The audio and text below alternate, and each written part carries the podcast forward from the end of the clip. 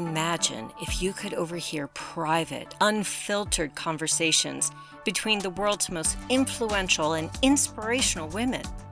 Now you can. Welcome to Leadhership Global, where you'll hear from inspiring leaders who will help you define your vision, grow your leadership, expand your influence, and increase your impact to leave a lasting legacy.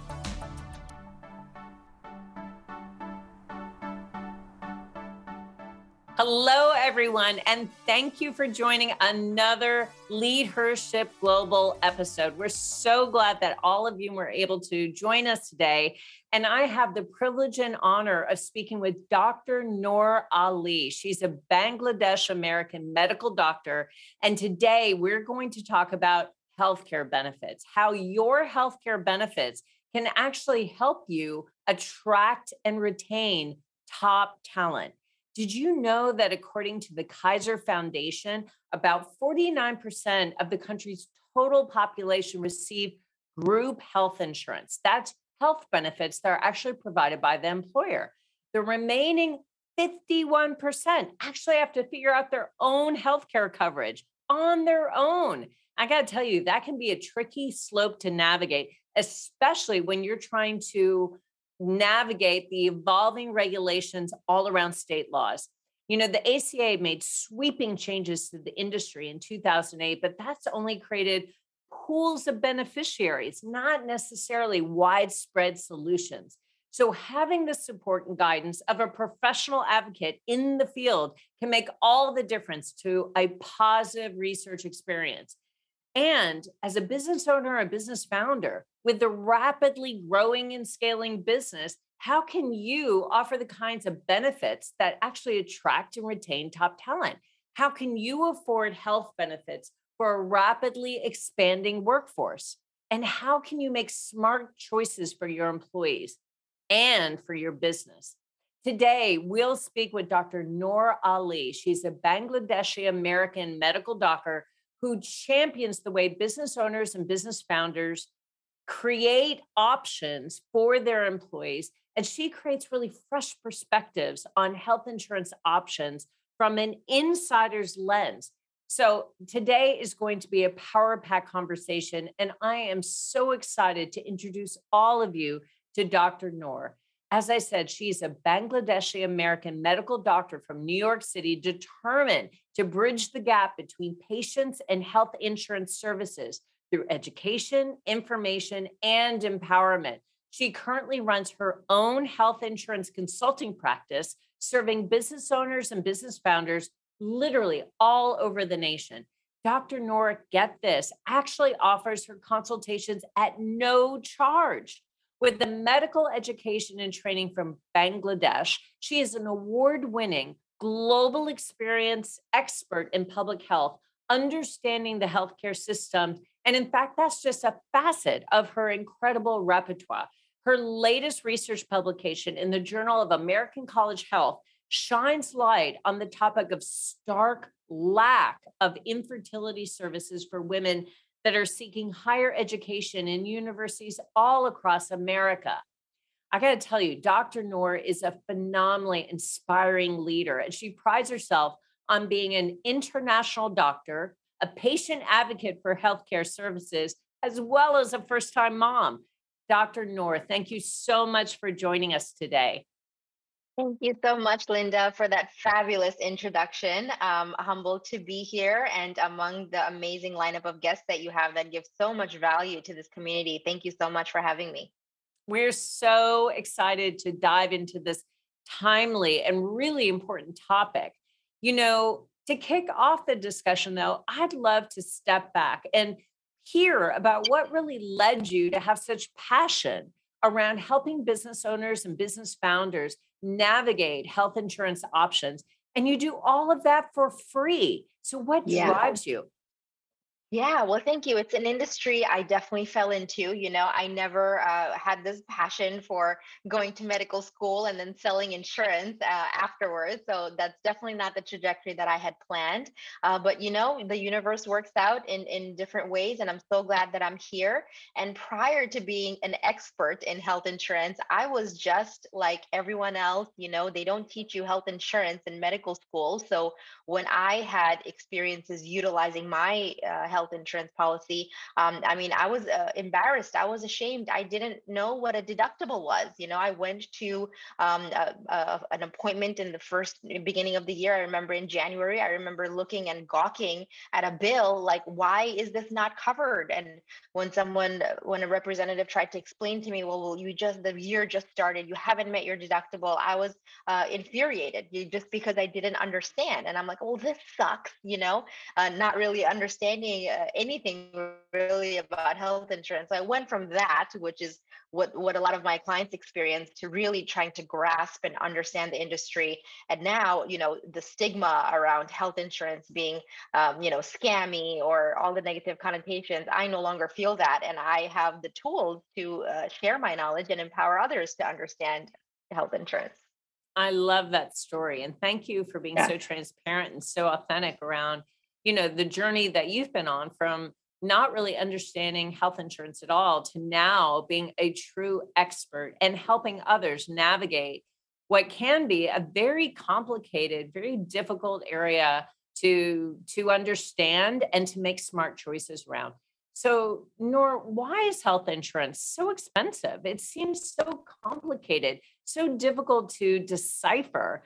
And what can entrepreneurs or business owners or business founders, especially of small but growing, thriving businesses, what can they do to make smart choices for their employees, but also for their business? Yes, thank you so much for asking.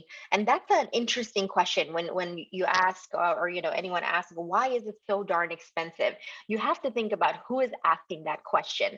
Because if you ask a low-income, you know, person or family in America, health insurance for them is actually free. You know, Medicaid is free. But you ask a business owner, someone who is earning over 50, 60K, you know, a six-figure family in America, and health insurance for them can be very, very expensive.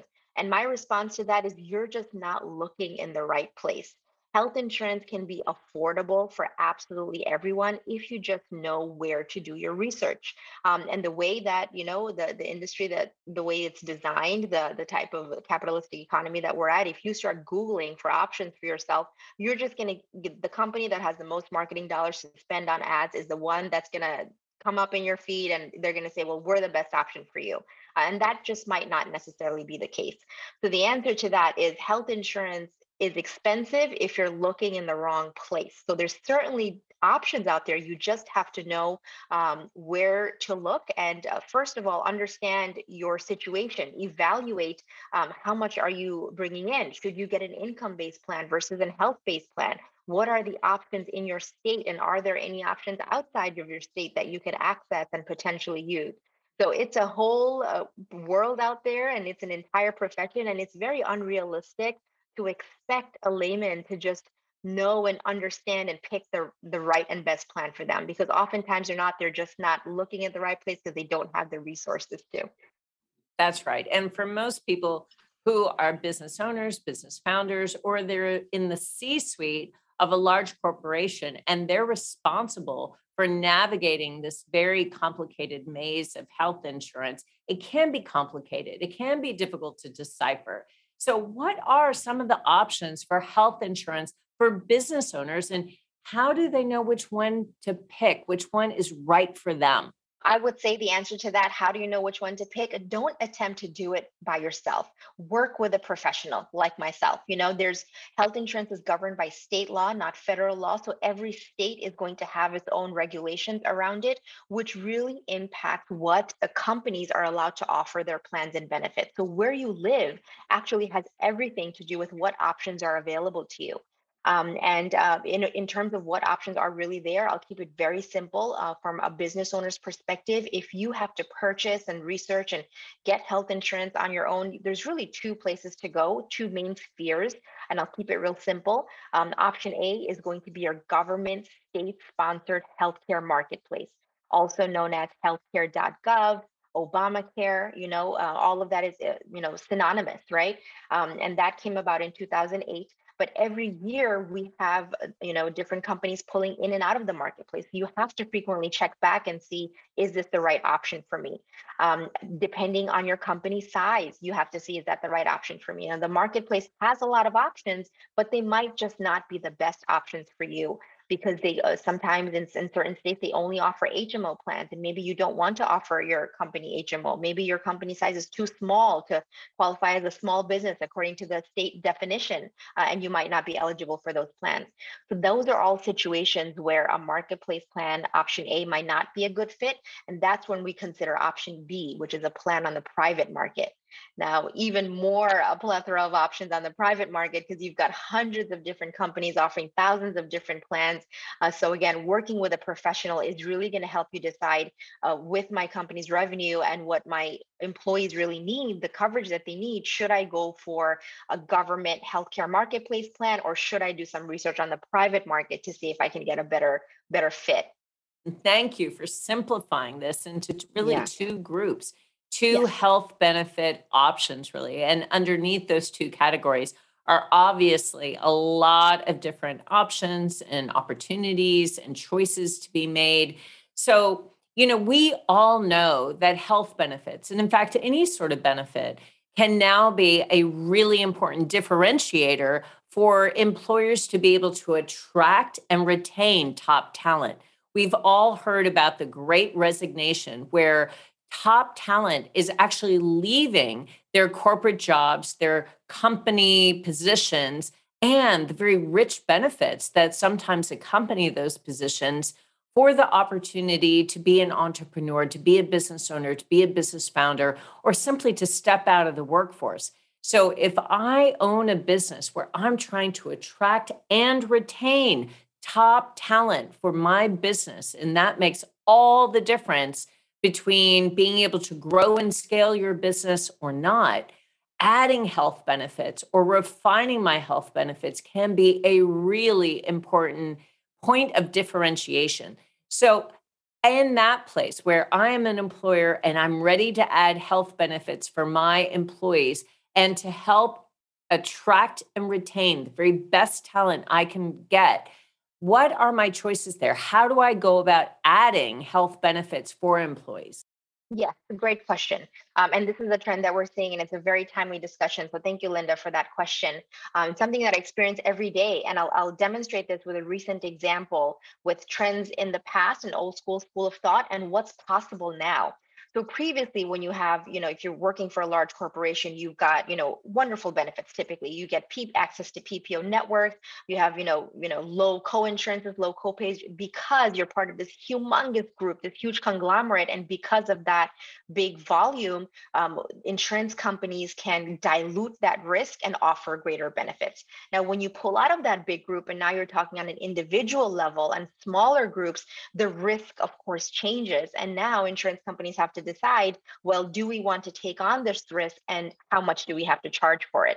That's really mainly where the differentiator comes from, the price of the premium and the quality of the coverage and the plan.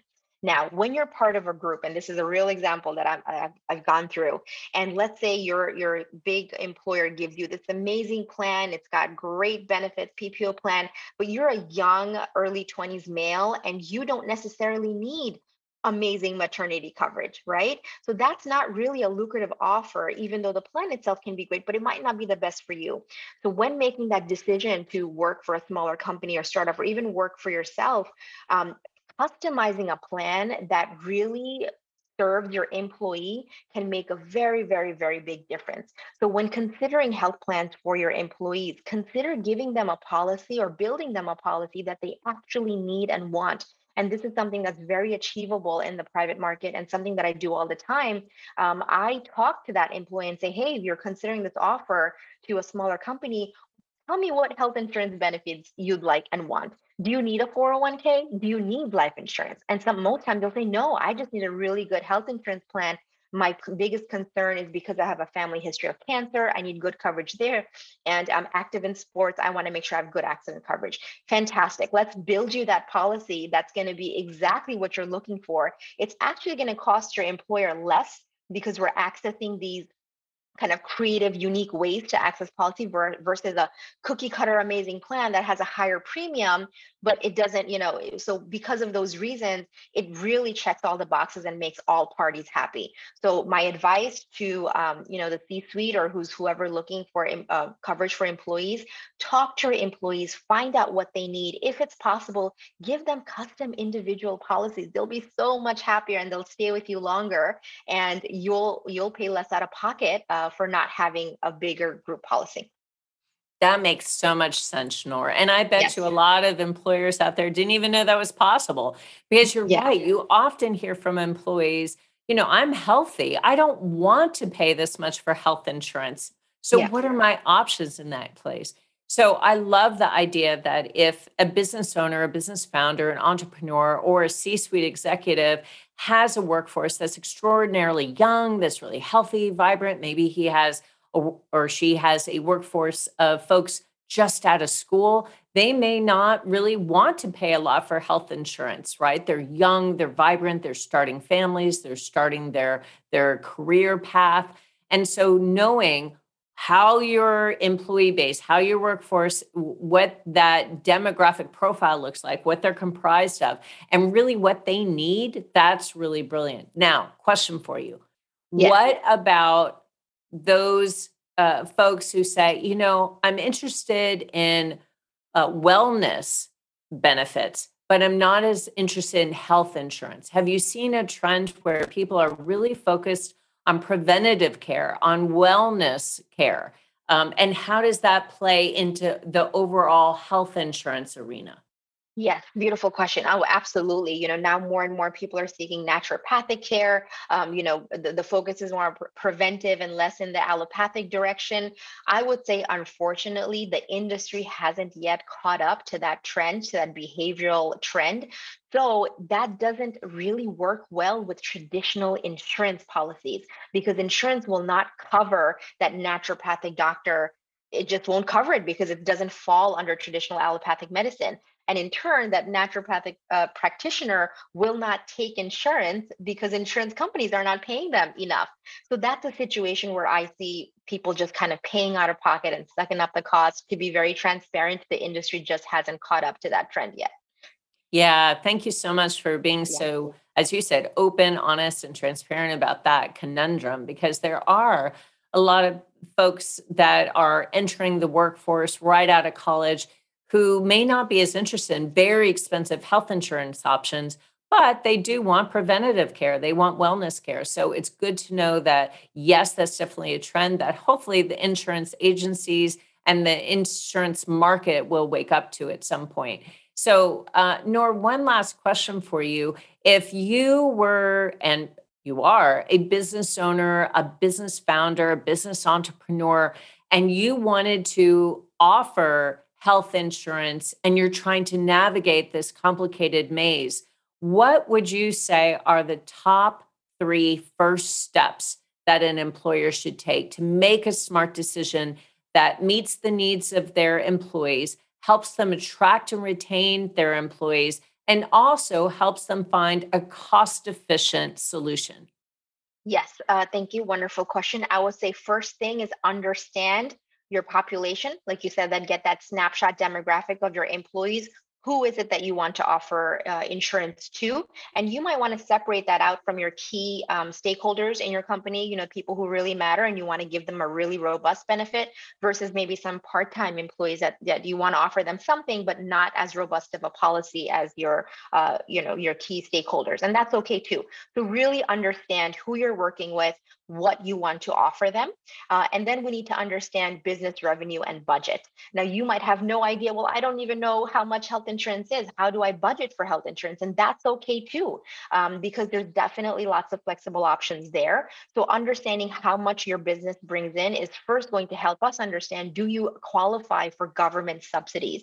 If you're just starting out and you're making 20, 30, 40K, under 50K a year, that's okay. Getting a government plan might be helpful because you can qualify for that subsidy and take advantage of that. And that's what I advise for my clients, is take advantage of the situation you're at.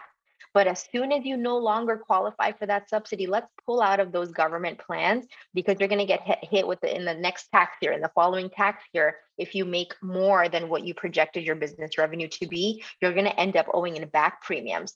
So have a rough estimate. As soon as you no longer qualify for that subsidy, now it's time to consider some private options where income doesn't come into play.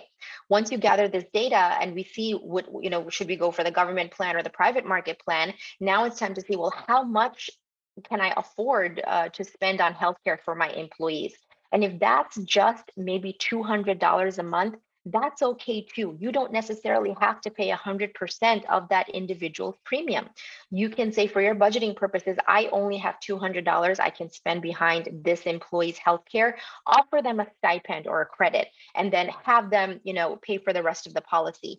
You can even have your employee be the owner of the policy and just, you know, give them that stipend or percentage extra in their paycheck.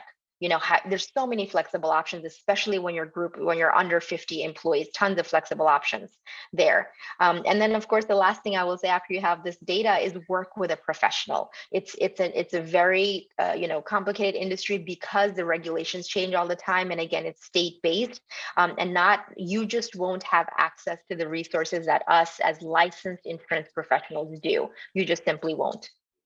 Yeah, very smart advice. I love that. Yeah. And you broke it down into very actionable insight, very clear steps for a business owner, a business founder, an entrepreneur, a C-suite executive to be able to navigate this complicated area. So thank you so much.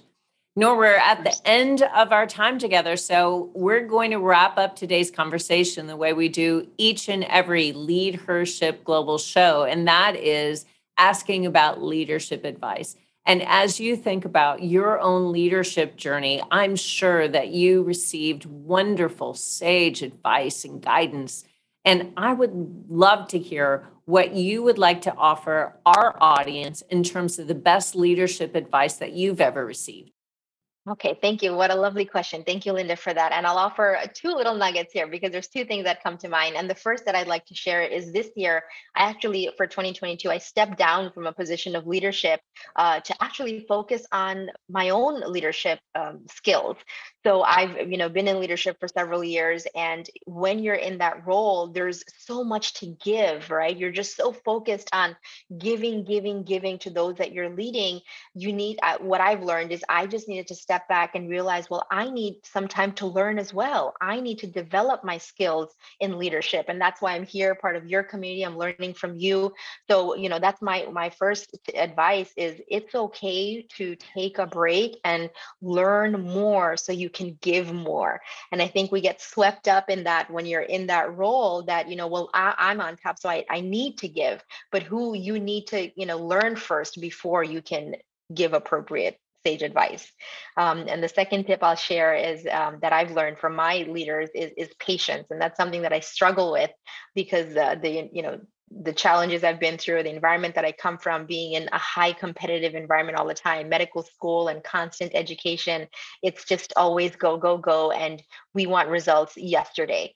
So it's something that I'm still working on, but it's something that I'd like to remind the audience and listeners is you have to kind of wait for results to come through. Yeah. Oh my gosh. What great advice, Noor. Thank you so much.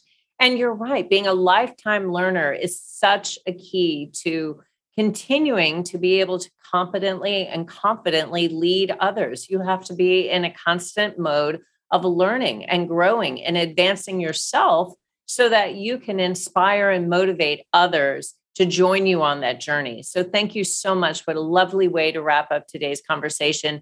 And for everyone listening, that was Dr. Noor Ali. Noor, thank you so much for today's conversation. We appreciate you very much. Thank you, Linda. Thank you so much. I had a lot of fun. Thank you for joining Leadhership Global's award-winning podcast. As a member of Leadhership Global, you have the opportunity to meet inspirational leaders, create lifelong friendships, and be surrounded by others who are invested in your success. Join our global community of inspiring women in leadership, women who will help you create greater levels of impact, support your personal and professional breakthroughs, and help you accelerate your success. Don't miss out on the opportunity to show up, speak up, and step up in your professional and your personal life. Find out how you can join us at leadhershipglobal.com.